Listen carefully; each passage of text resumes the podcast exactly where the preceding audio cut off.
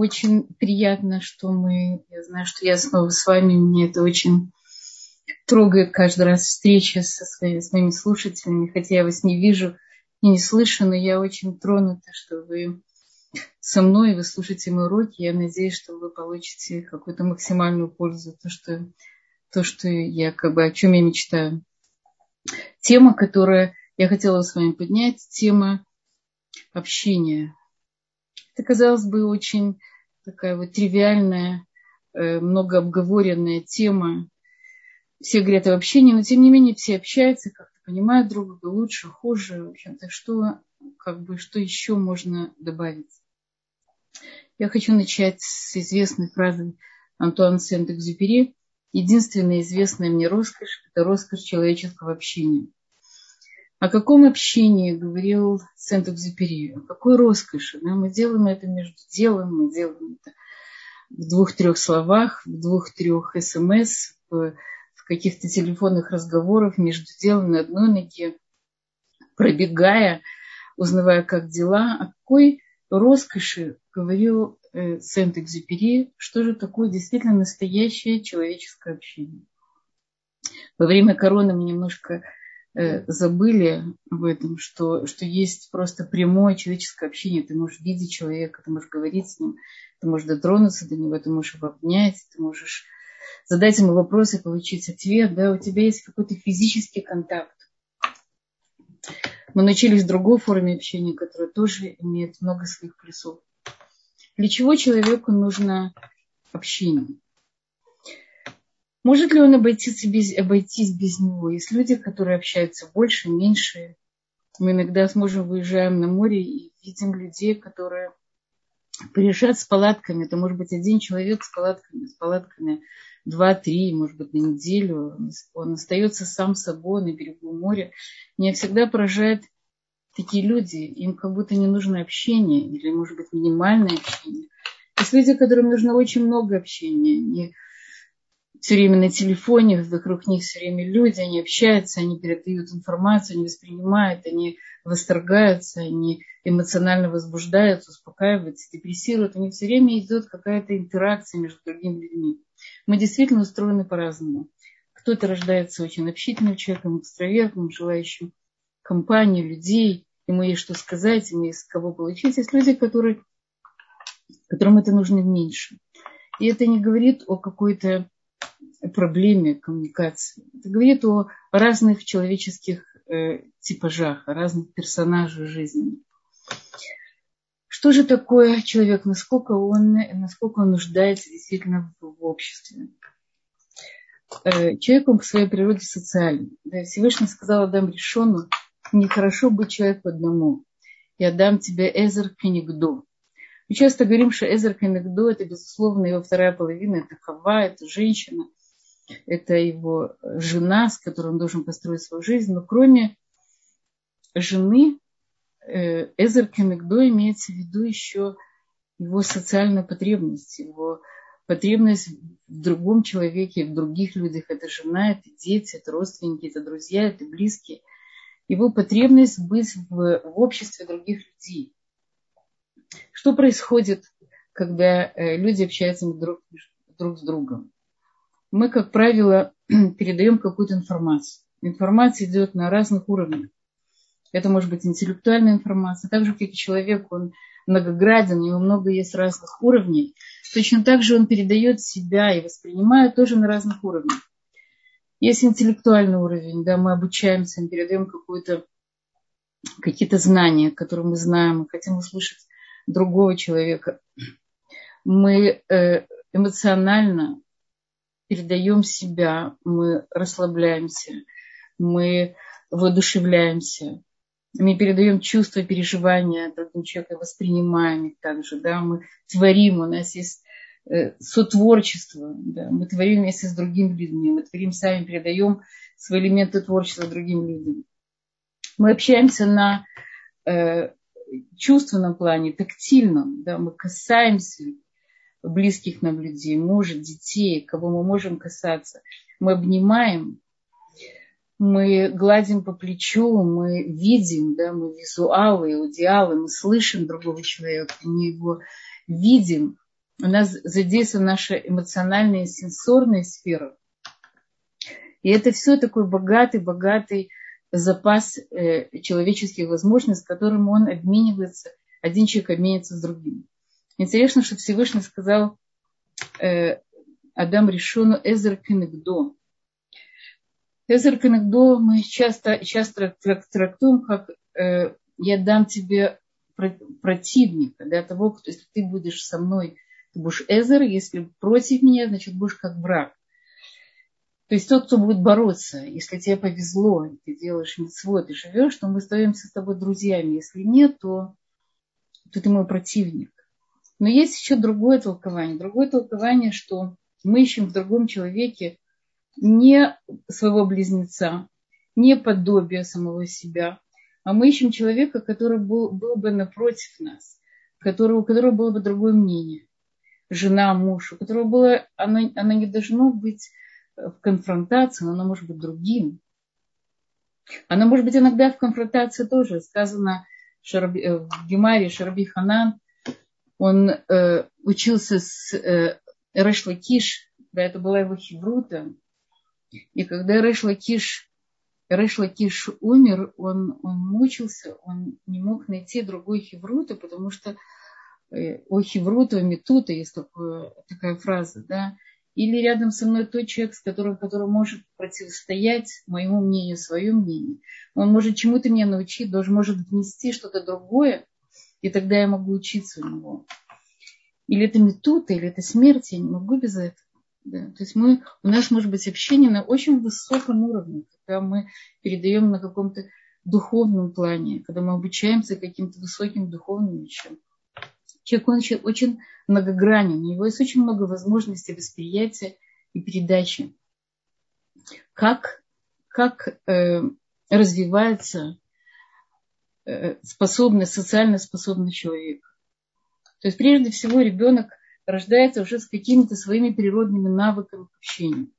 Знаем, что обычного ребенка никто не учит, как правильно общаться. Да? Если он получает все, что ему необходимо для его развития, то он обучается инстинктивно, обучается общению. Опять же, если мы говорим о нормативных вещах, что такое нормативные вещи? Потому что, к сожалению, в мире мы не всегда живем в этом правильном нормативном мире.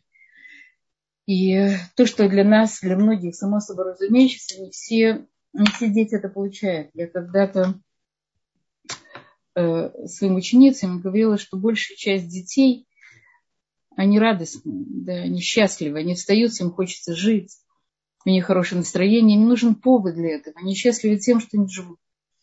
И была одна моя ученица, которая сказала, у меня такого не было. Я не вставала радостно, у меня не было с детства ощущения, что меня любят, что меня ждут, что меня хотят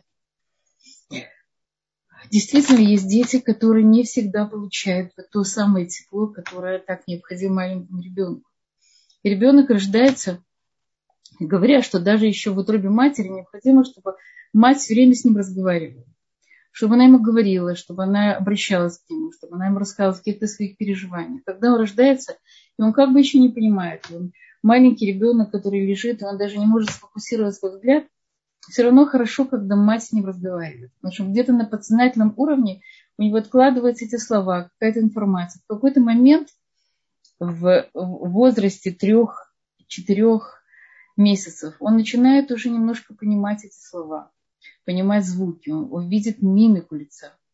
Мы знаем, что ребенок в возрасте месяца, он уже отвечает улыбкой на улыбку. Но для этого мать должна ему улыбнуться. Сначала улыбается ребенок, и он ищет э, общение с матерью, он ищет эту ту самую улыбку, которую он может ответить.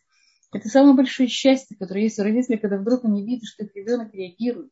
Он улыбается, он рад им, и тогда мама ему отвечает той же самой улыбкой, и он тоже ему, и он возвращает той же улыбкой. И так происходит такое первичное, совершенно начальное э, общение матери с ребенком. Если мать теплая, я говорю очень много о матери, потому что действительно первичный контакт ребенка строится с матерью, начиная с, когда он в утробе, и потом, когда у него еще симбиоз, его симбиоз длится до, до двух лет.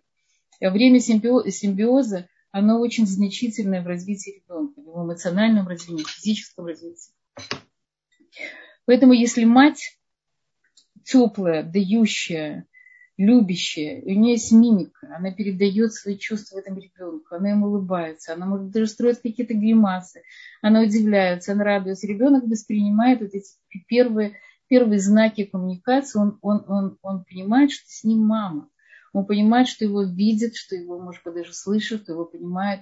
Первый, э, первый крик ребенка, и вообще первое понятие «я есть», да, ребенок, он оповещает о себе своих потребностей через крик, у него еще нет вербального, э, вербальное э, восприятия мира, да, он мимикой показывает, он ручками показывает что-то, да, уже где-то в 3, 4, 5 месяцев но в основном его общение с мамой, оно невербальное. Поэтому очень важно, чтобы мать, кроме объятий, которые так необходимы ребенку, для него это просто витальная, жизненно необходимая потребность. Известно, что дети, с которыми не разговаривают, которым не улыбаются, не перестают развиваться. И был там эксперимент, что дети даже в каком-то физическом плане не выживают, если они не видят улыбки родителей, если не чувствуешь их любви, тепло, у них как будто бы недостаточно сил для того, чтобы э, поддержать свою жизненность. Им нужна постоянно подпитка из, извне людей, которых их окружают. Известно, что дети глухонемых родителей не плачут. Они показывают какими-то своими, они на интуитивном уровне понимают, что если они будут плакать, их никто не услышит. Да, они видят, что, что их плач, он как бы не вызывает никакой реакции у, у родителей, у матери. И тогда они, они строят какие-то гримасы, они показывают ручками, ножками. То есть они входят в какой-то совершенно другой контакт, контакт с родителями.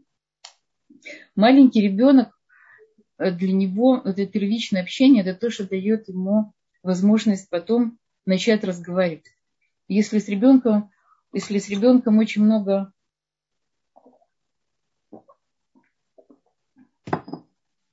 говорится, в, каком-то, в какой-то момент даже играться. Есть такая игра у детей в полгода, когда он выбрасывает игрушку, мама поднимает, э, возвращает в, в кроватку, он снова выбрасывает, он снова возвращает кроватку. И, это, и эта игра, это тоже уже первичный диалог ребенка. Это, это очень важно, это где-то в возрасте 6-7 месяцев, когда ребенок уже начинает строить уже взаимоотношения с другим человеком. И это базовые вещи, которые необходимы для дальнейшей нормальной коммуникации с ребенком. Есть дети, которые рождаются с, с врожденными проблемами. Да, мы говорим различный спектр, спектр аутизма. К сожалению, в наше время это стало очень популярным. Единственное, что бывают спектры, которые вообще в реальной жизни, они никак человеку не мешают. Он за счет э, обучения может компенсировать какие-то какие врожденные недостатки. Э, первичный ребенок, аутичный ребенок, он не отвечает матери на улыбку. И тогда мать в каком- каком-то плане немножко отчаивается, потому что она хочет получить этот фидбэк, эту обратную связь.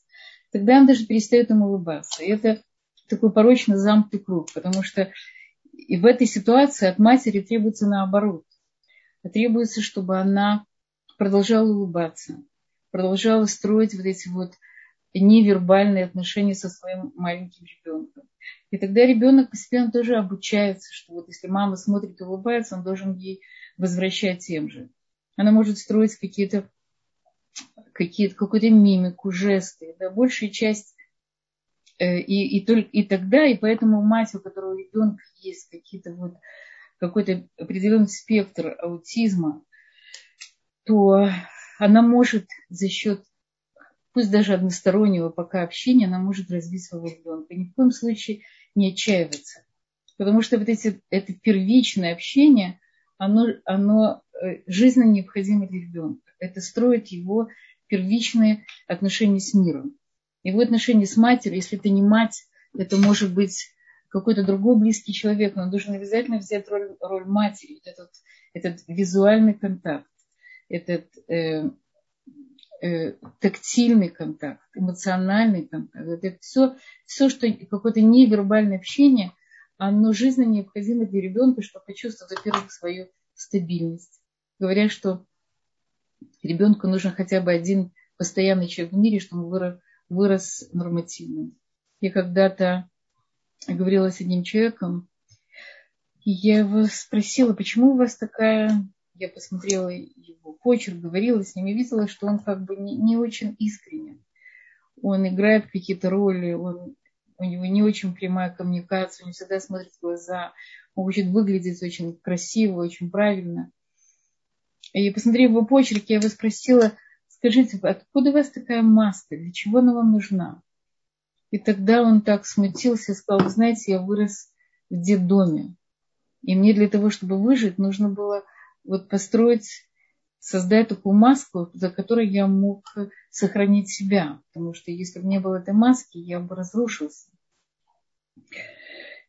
И это э, действительно такое вот очень непростое начало жизни ребенка, если он начинает в детском доме или в каком-то другом месте. Но, безусловно, он может эти вещи компенсировать за счет собственных усилий, за счет работы над собой. Но пока ребенок маленький, мы можем дать ему максимальное, то, что мы можем ему дать, мы должны с ним все время быть на связи, несмотря на то, что нам кажется, что он ничего не понимает. Ребенок понимает, он воспринимает это просто совершенно другими каналами. Да.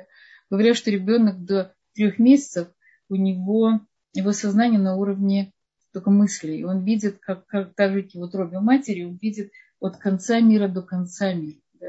Он знает, что мать думает, он знает, что она чувствует. Поэтому так важно, чтобы ребенка хотели, потому что ребенок где-то где-то на очень инстинктивном уровне, он знает, его хотели или не хотели, его хотят или не хотят, его принимают или не принимают. Невербальная часть вообще общения человеческого, она намного, она намного правдивее, чем, чем вербально. Словами можем манипулировать, мы можем использовать неправильно, мы можем контролировать. Э, Все, что касается жестов, э, голоса, э, мимики, нам очень сложно это контролировать. Безусловно, что есть люди, которые контролируют тоже, это люди, которые действительно находятся под очень, под очень толстой маской и боятся показать себя, боятся быть уязвимым, уязвимыми. Но невербальное общение, но самое настоящее. Мы говорили уже как-то, что э, если я держу ребенка, я говорю, хочу ему сказать, как, как я его люблю, а внутри я очень гневаюсь на него, то он будет чувствовать мой гнев и не будет слышать моих слов. Потому что ребенок, мы говорим, что дети чувствуют часто людей, потому что они видят что-то большее, чем, чем передают слова. Поэтому так, так важно действительно быть детьми искренними, действительно искренне их любить, искренне давать им то тепло, которое мы можем дать, если это родители, если это воспитатели, если это рыбы, если это те, которые, которые э, могут максимально дать ребенку для того, чтобы он построил свою базу для нормативной социальной жизни.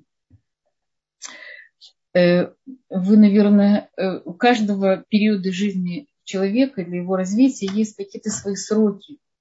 Мы говорим, что э, ребенку очень важна стабильность, э, по крайней мере, до трех лет. Поэтому, то есть стабильность нужна всю жизнь. Но до трех лет она, она э, важна для, для того, чтобы он вырос нормативным человеком, потому что если нет стабильности, то то у него возникают различные нарушения. Да? Он не понимает, где он, он не понимает эту причастность, кто он. Ему важен режим дня, ему важно повторяющиеся последовательные движения родителей, отношения. Если родители говорят, что они должны сдержать свое слово. И тогда у ребенка доверие, то, что мы говорим, базовое доверие, да, оно формируется именно в этом возрасте, в 3, 4, 5 лет. И очень важно действительно, чтобы ребенка, нам кажется, маленький человек, что он знает, что он понимает, но именно в этом возрасте закладывается и самооценка, может, немножко больше 5-7 лет, но, в общем-то, основы самооценки, э, причастность, понимание, что я нужен в этом мире. Да? То есть базовые вещи, которые необходимы человеку для того, чтобы он ощущал себя нужным в этом мире. Вы, наверное, слышали о таком синдром Маугли. Это очень тяжелый синдром, и, к сожалению, в бывшем Советском Союзе было достаточно случаев, когда в семьях алкоголистов, наркоманов, дети, которые были абсолютно заброшены, никто не занимался, они оказывались в компании животных. Был случай э, девочка, которая в возрасте двух лет э, оказалась в, в, собачьей, в собачьей норе. И родители не обращали внимания, она как-то скатилась в эту нору, было ужасно холодно, и собаки ее согрели. Они научили ее выживанию. И в какой-то момент она стала ходить на, на, на, на четырех как бы, ногах, у нее были мозоли на руках и на локтях, она стала высовывать язык, гавкать. То есть э, речевое развитие, которое очень появляется у ребенка в 2-3 года, у нее не было развито. Ее 8 лет обнаружили социальные работники, забрали, безусловно, от родителей. То есть ребенок, он как физически животные его спасли, но психологически восстановить такую девочку было очень тяжело. Есть много случаев мальчик, который, который жил среди волков в, в, в джунглях. Э, он ходил как волк, он в возрасте четырех лет он оказался каким-то, его э, украли, отдали, бросили в джунгли. И он стал просто волком, да, его не смогли восстановить. В случае, когда дети восстанавливаются, потому что они их находят или им оказывают помощь в том возрасте, когда еще возможно э, компенсировать да, недостатки развития. То есть до 12-13 э, лет мозг, человеческий мозг, он еще гибкий. И все основные навыки ребенок или подросток получает до этого возраста. После, э, после этого возраста уже очень-очень сложно что-то изменить. Например, эмоциональный голод. Если ребенок не получает до пяти лет то, что ему необходимо, то и очень тяжело это восстановить. Да. Он, он вырастает уже с каким-то, на иврите называется хасах, с каким-то с какой-то закрытостью своей. Да. Он не понимает, как правильно передавать свои чувства, как правильно воспринимать, он не знает, что такое чувство.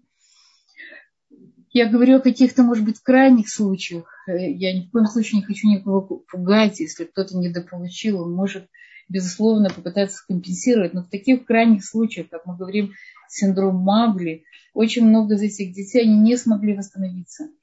Был случай, э, когда мальчик, э, мальчик десятилетний оказался среди обезьян, тоже где-то в, в Индии оказался среди обезьян, и три года он прожил среди обезьян. Но так как он уже, как, так как он уже себя идентифицировал человеком, поэтому его было легко восстановить. Он уже приобрел какие-то человеческие навыки до 10 лет, да, и он уже понимал, что он человек.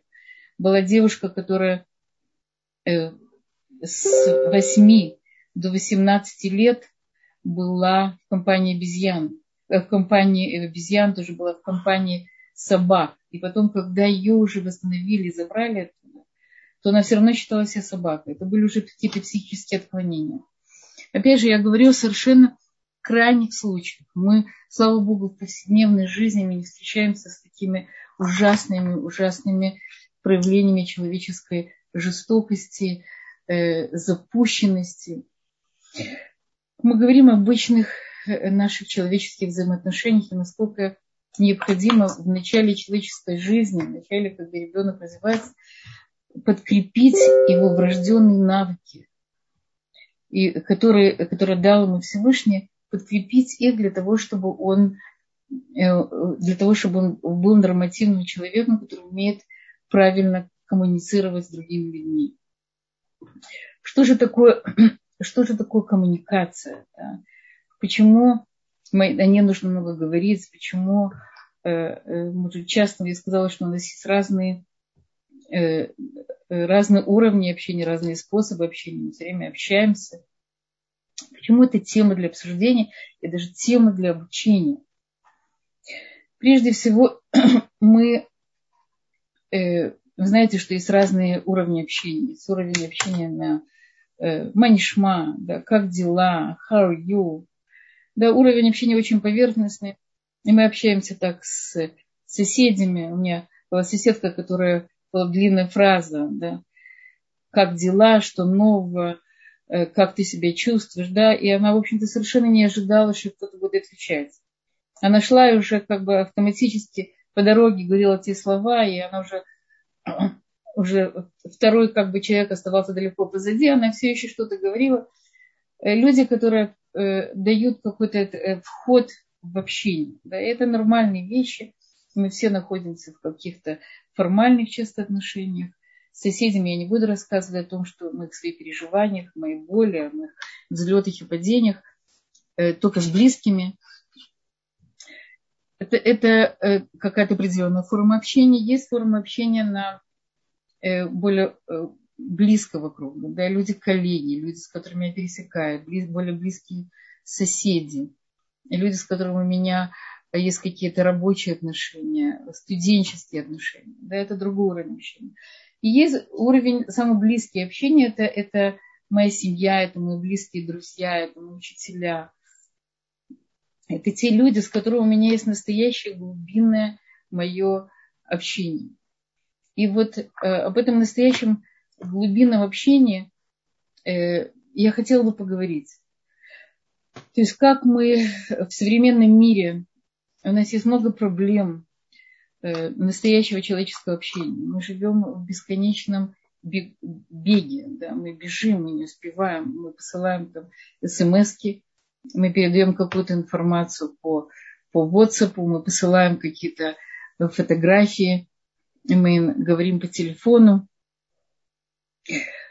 Для, для полноценного человеческого общения это недостаточно. Это, безусловно, какой-то вид общения. И он дает, в общем-то, какую-то иллюзию. Но, наверное, совсем не то, что имел в виду Экзепери, когда говорил, что это единственная известная ему роскошь мы передаем что-то, мы передаем какие-то свои мысли, идеи, чувства, переживания, какой-то свой опыт, может быть, помогаем людям чем-то. Но настоящее человеческое общение, оно строится, включая все уровни. Это, это визуальные, это э, тактильные, интеллектуальные, эмоциональные. И обычно в такой, такой контакт мы входим с семьей, с близкими людьми. Как мы общаемся, где мы, где происходит наше общение. Мы, э, я не знаю, в Советском Союзе большая часть разговоров, ведь самые близкие, происходили на кухне. На кухне это было место, где за чашкой чая, за э, э, ужином, обедом, да, время еды, мы чувствовали себя комфортно. Мы, для нас салон это это было место более такое формальное. Интересно, что в Израиле никто не за, на кухне не ведет никаких разговоров. Во всяком случае, тех людей, которых я знаю, в основном беседуют всегда сидя на диване, в, э, в салоне. Для нас кухня это было место такой большей интимности. И для того, чтобы человек действительно вошел в близкий контакт с другим человеком, ему необходимо, во-первых, визуальный контакт. Знаете, есть э, понятие на уровне глаз. Да, я, мы говорим, что нельзя смотреть в глаза злодею, потому что наши глаза не передают нашу душу. Если у человека э, плохая душа, то не надо заглядывать в нее. Да. Но большая часть людей, конечно, мы общаемся на уровне визуального контакта, и он очень важен. Я, например, сейчас даю урок, я не вижу ваших глаз. Мне намного сложнее, когда ты в даешь лекцию в небольшом зале, когда ты видишь лица, выражение лиц, глаза, ты получаешь эту обратную связь, она дает тебе силы. И мне кажется, что для человека, который слушает, она тоже, я могу передать, наверное, больше, чем просто слова. Как я читала в книге Рафиоля Шварца, говорил, что по виртуальной связи или даже по телефону мы можем передать больше на уровне, на уровне мыслей а на уровне чувств, на уровне нашей энергии, каких-то переживаний мы больше передаем, когда мы в личном, в личном контакте с человеком. Наверное, все имеется в виду мера. То есть в большей степени мы, конечно, передаем. Я думаю, что на виртуальном уровне я еще слушала урок, который был Шлома Гольдмана. Э, мне было интересно, я как бы была эмоционально тоже подключена в каких-то местах. Поэтому я думаю, что это не стопроцентно, но в какой-то мере живое общение, живой взгляд, этот уровень глаз, когда я смотрю в глаза человека. Вы знаете, в школах э, отличники всегда сидели на первых, на первых партах. С одной стороны, э, они, у них, они э, не боялись, наверное, сидеть рядом с преподавателем, потому что они хотели знать больше. Второе, но второе это, это зрительный контакт, и дает возможность лучшего усвоения материала. Поэтому те, кто хотел, чтобы их оставили в покое, читать книжку где-то под партой, то есть они сидели на задних партах, а э, хорошие ученики сидели близко к преподавателю. Действительно, обратите внимание, если вы будете на какой-то лекции, если вы будете сидеть ближе, ваш контакт будет немножко другим. Я не знаю, за счет энергии преподавать, за счет слов, за счет мимики, за счет еще каких-то вещей, кроме слов, мы получаем много дополнительной информации, которая не менее важна. Знаете, известно, что на уровне слова воспринимается только 7% информации. На уровне жестов, мимики, языка тела где-то 33%. И остальные 60% это сам человек. Это то, что он может передать. Это его личность, это его энергия, это его взгляд. Это его, его, его личность, да, это то, что он сам. Это основная, основная э, информация. И эту информацию мы, безусловно, без какого-то личного контакта мы ее теряем.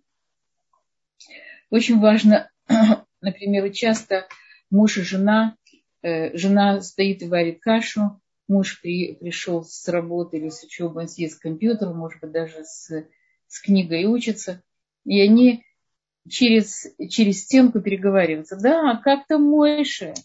Ты был у него в школе, а вчера ты разговаривал с ним? А что сказал его Рэбе? И тот отвечает, да, и, и, и э, переговаривается, или жена стоит, гладит рубашки, и муж э, с кем-то разговаривает по телефону. И сегодня моя, моя дочка одновременно слушала урок, разговаривала с, разговаривала со своей подругой, помогала мне делать зум. Это было одновременно. То есть, безусловно, э, в плане Э, э, это много мультидеятельности, да, или мультиобщения, наверное, э, охватывается большое количество людей или занятий, но качество, оно, безусловно, теряется. Потому что настоящее общение, оно дает возможность человеку передать себя на разных-разных планах, на разных уровнях. Ко мне часто приходят пары. Я вижу, что основная проблема – это проблема того, что они не слышат или они говорят на разных языках. Иногда этот язык связан с ментальностью. Да? Человек, который пришел из семьи, где говорили, где были какие-то запреты на определенные чувства, он не показывает своих чувств. Или, например, или девушка, которая наоборот, она выросла в очень теплой семье. И она, у нее, может быть, был холодный папа, но очень теплая мама. И вот этого холодного папы она подсознательно искала, нашла в лице мужа. Но ей не хватает того тепла, которое она получала от мамы. И тогда они говорят на разных языках. Муж говорит на языке ума, женщина говорит на языке сердца. Да, мы говорим, что для мужчины общение это, это цель, а для женщины средство. И женщина ощущает, что ее слышит, и что ее, и что ее любят, да, когда дают ей место, когда дают ей внимание, когда дают ей эмпатию. Да, если если ей плохо, и важно очень, чтобы не, э, муж ей не сказал, э, ложись, ты так устала. Так устала, это еще хорошо. Ложись, прими акамол, аспирин, э, поспи или пойди к врачу. И обычно женщины очень разочаровываются, потому что не то, что они ожидали своего мужа, они хотят, чтобы он сел, чтобы он взял за руку, не знает, что нужно взять помолу, не знает, что нужно пойти к врачу, но хочется той самой эмпатии, которая э, так мало учит. Мы будем об этом говорить. Да, умение слышать другого человека, слушать его, умение говорить правильные вещи. Да. У нас у каждого есть какие-то свои коды, какие-то слова, которые, э, которым, которым мы не верим, или слова, которые наоборот, э, которые открывают нам мир чувств да, это все мы, мы берем это из семьи.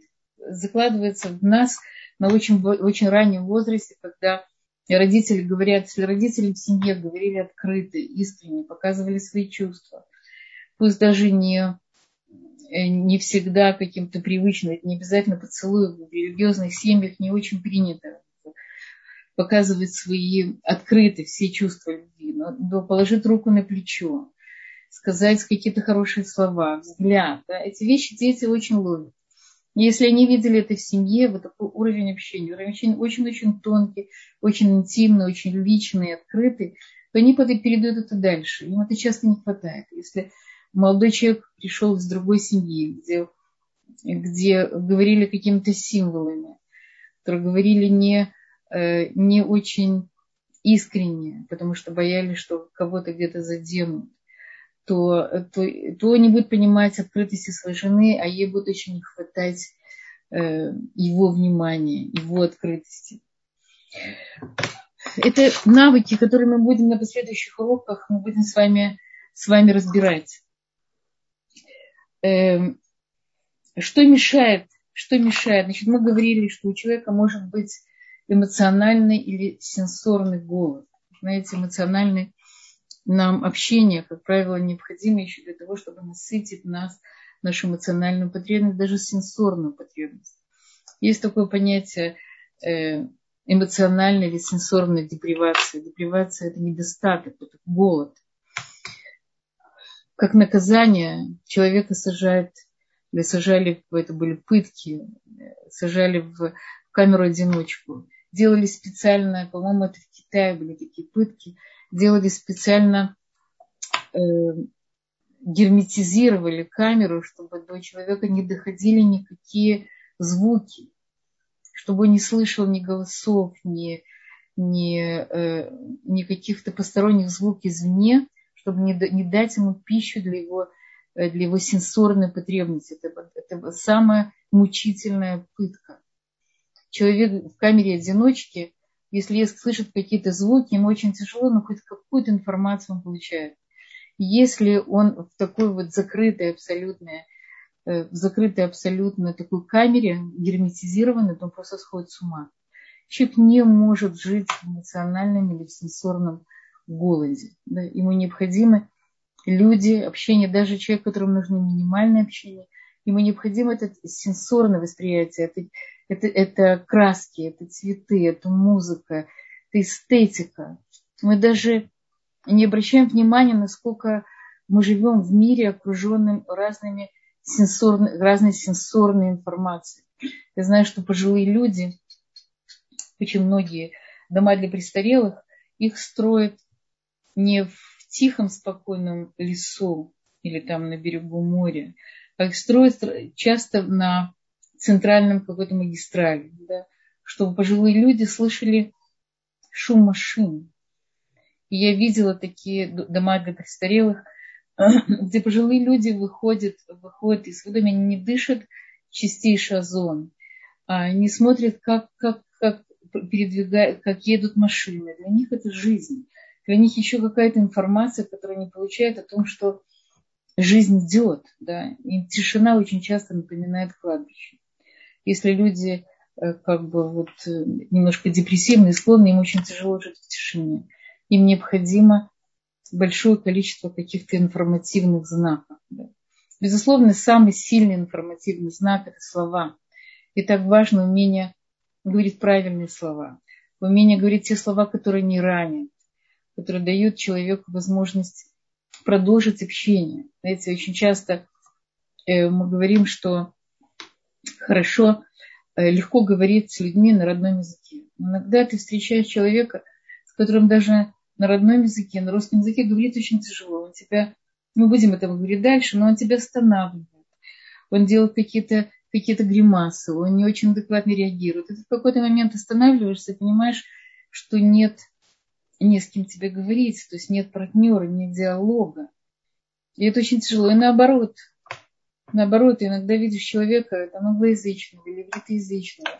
Может быть, для тебя это не родной язык, может быть, тебе это сложно говорить. У меня есть соседка англоязычная, и я, когда с ней говорю, я совершенно не замечаю, что мы говорим на разных языках. с ней легко, с ней очень приятно, она дает тебе место. Она говорит очень легко. Ты на каком-то даже энергетическом уровне, даже на уровне какой-то, можно сказать, химии, ты, тебе хорошо, тебе приятно, ты, тебе хочется говорить, и ты говоришь и говоришь. И твоя коммуникация, она становится чем-то очень-очень спонтанным, чем-то очень приятным. И ты в какой-то момент начинаешь говорить какие-то более глубокие внутренние вещи. Я не знаю, можно ли эти вещи э, создать специально, но, безусловно, основным навыком коммуникации, умение говорить, умение слушать, умение передавать себя, умение принять другого человека. Нам Всевышний сделал очень разными. Он сделал нас уникальными. У каждого из нас есть, есть что-то, что он может, чему может научить другого, чем может поделиться с другим. И, и общение это дает человеку возможность стать богаче, умнее. Да? Мы часто в общении мы закрываем себя, и мы не хотим принять это кинегдо, это противоположное мнение, потому что мы боимся, что оно, оно пошатает, э, пошатнет нас в нашем собственном мнении. Мы как бы защищаем себя, свой я. Но если мы в какой-то момент откроем все свои защиты и услышим другого человека, и немножко послушаем, что он говорит. Но вполне возможно, что мы очень много узнаем. Очень много узнаем то, чего нет у нас. Или то, что может передать нам.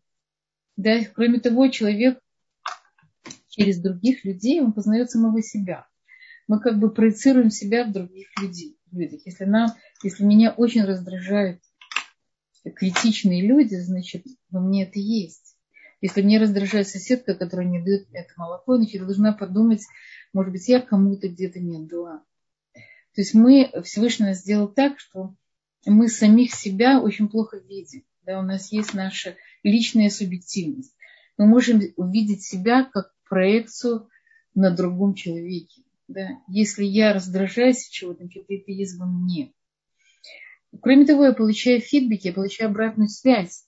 Я могу понять, кто есть я по комплиментам, по каким-то даже критике, если я готова ее услышать, которая не ранит меня. Я узнаю самого себя.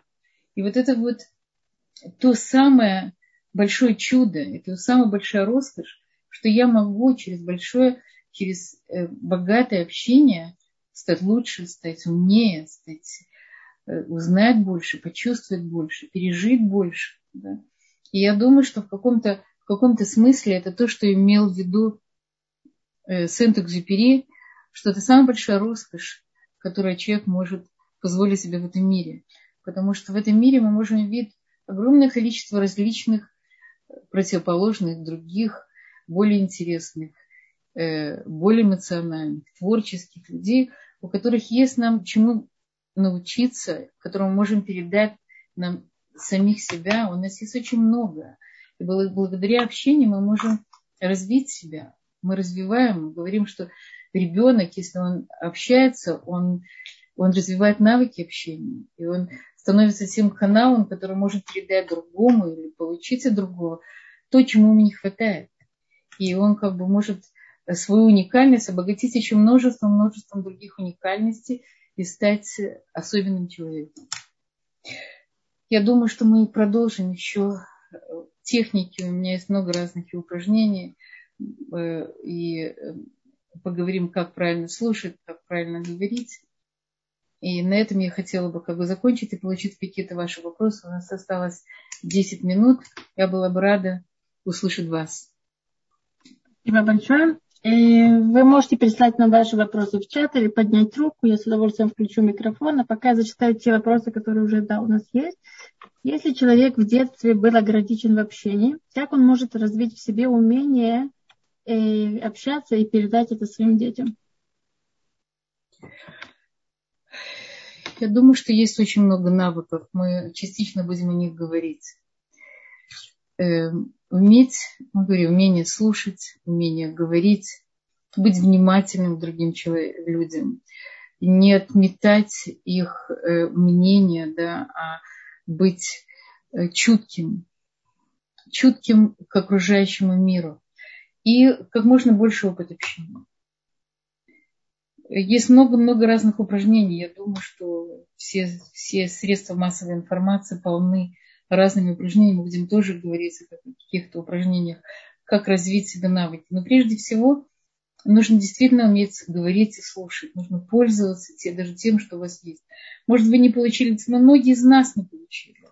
Да, многие, сейчас очень, у нас не было такого, э, такой, такой э, мадаута, да, такого э, осознанности, что насколько общение нужно. Наши родители, не знаю, я говорю о своем поколении, были озабочены выживанием. Я помню, моя мама в возрасте 19 лет только поняла, что у меня есть мое мнение, и что я умею говорить, и что не, не потому, что она, она была очень хорошим человеком, но люди были настолько заняты своей жизнью, и настолько заняты выживанием, что э, вот это вот такое глубинное, правильное общение с детьми, это для них было роскошь, слишком роскошь, которую не могли себе позволить. Поэтому большая часть не получили того общения, которое бы им хотелось бы. И, безусловно, каждый из нас может это развить, изменить в себе. Э, быть чутким, понимать других людей, слушать, чтобы они были интересны нам, быть хорошим человеком, потому что прежде всего нужно открыть свое сердце для того, чтобы пустить в него других людей. Спасибо большое. Следующий вопрос. Если, если один из членов семьи говорит приятные вещи, а второй воспринимает это пустые разговоры, как быть в такой ситуации? Это хороший вопрос, потому что мы когда-то на каком-то уроке я говорила о языках любви. Э, есть люди, которые не верят словам. То слова в, какой, в каком-то возрасте, в какой-то период жизни были обесценены. Мама обещала и не выполнила обещание папа э, сказал одно, сделал другое. Да? И люди не верят, он не верит словам. И есть люди, которые, у которых просто не язык их передачи, и они больше язык, люди действия. Да, вот э, помой пол, тогда я буду знать, что ты меня любишь. Да, или приготовь мне вкусный борщ, тогда я пойму, что ты меня ценишь. То есть это не э, язык другого человека, и, и можно спросить его, может определенные слова его или раздражают, или он не верит. Иногда это вопрос слов, что может, может быть нужно найти другие слова, которые у него, которые как бы он, он да будет верить. Может быть не, не слова, может быть объятия, может быть, э, может быть подарки, может быть действия. Надо спросить у него, чему ты веришь, как бы ты хотел, чтобы я тебе сказала, как, на каком языке ты хотел бы, чтобы я с тобой говорила. И э, узнать у него это, поговори с ним больше. Почему для тебя это, почему ты так это воспринимаешь, почему ты не веришь. Раскрыть его, поговорить с ним. Может быть, его отправить даже к, к какому-то специалисту, чтобы проработать какие-то, может быть, травмы, где ему для него слова это что-то, что он, чему не верит. Может быть, много-много разных причин. Но в случае узнайте язык, на котором он, да, воспринимает лучше всего информацию. Спасибо. Следующий вопрос – это вопрос по поводу подростка. И если подросток очень резок в общении, воспринимает все очень предвзято и обижается на все, что вы можете порекомендовать? Смотрите, это классический, э, классический вопрос. Э, подросток на то он и подросток, да, чтобы резко говорить, чтобы воевать с родителями, чтобы бороться за собственное мнение. Я думаю, что надо дать ему как можно больше уважения. Надо слышать, что он говорит. Не говорить ему, а, слушай, ты будешь в моем возрасте, ты поймешь. Пока ты э, маленький, ты не понимаешь, у тебя подростковый возраст, ты вырастешь, поймешь. Не говорите ему таких вещей. Выслушайте его, примите его слова, может быть, его обиды. Будьте чутки к нему. Примите его, его, его возраст, его конфликт. Это внутренний конфликт. Если ребенок, мы когда-то говорили на каком-то уроке, если ребенок выражает внутренний конфликт вовне, это очень хорошо. Очень плохо, когда он его обращает на самого себя. Тогда начинается психологически, иногда даже психиатрически, не дай бог, проблемы.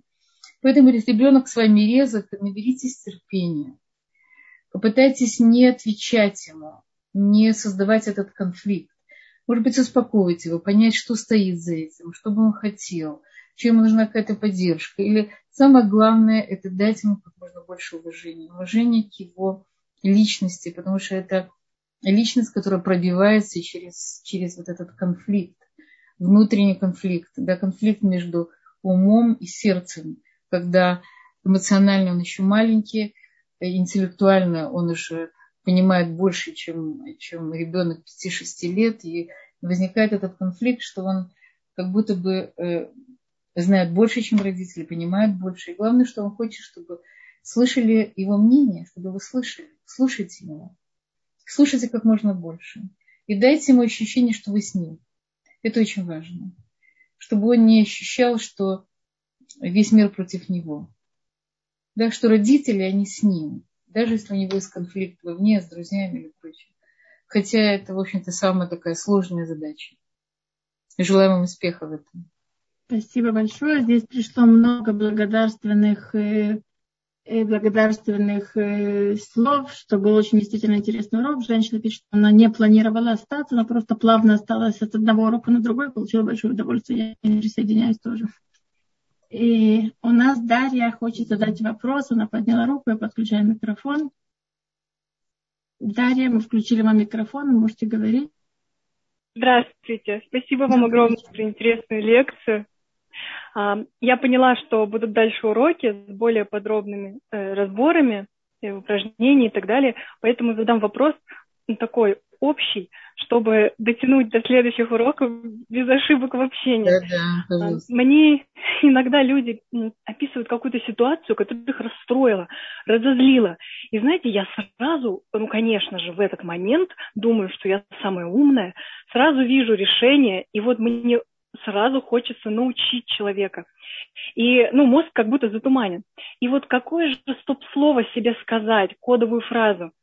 Это, знаете, как у баскетболистов. Они, когда бросают, они себе каждый придумывают кодовую фразу. Mm-hmm. И э, когда они хотят забить, они себе говорят, и тело механически прям вспоминает лучший бросок, и, и игрок попадает. Вот так же в общении.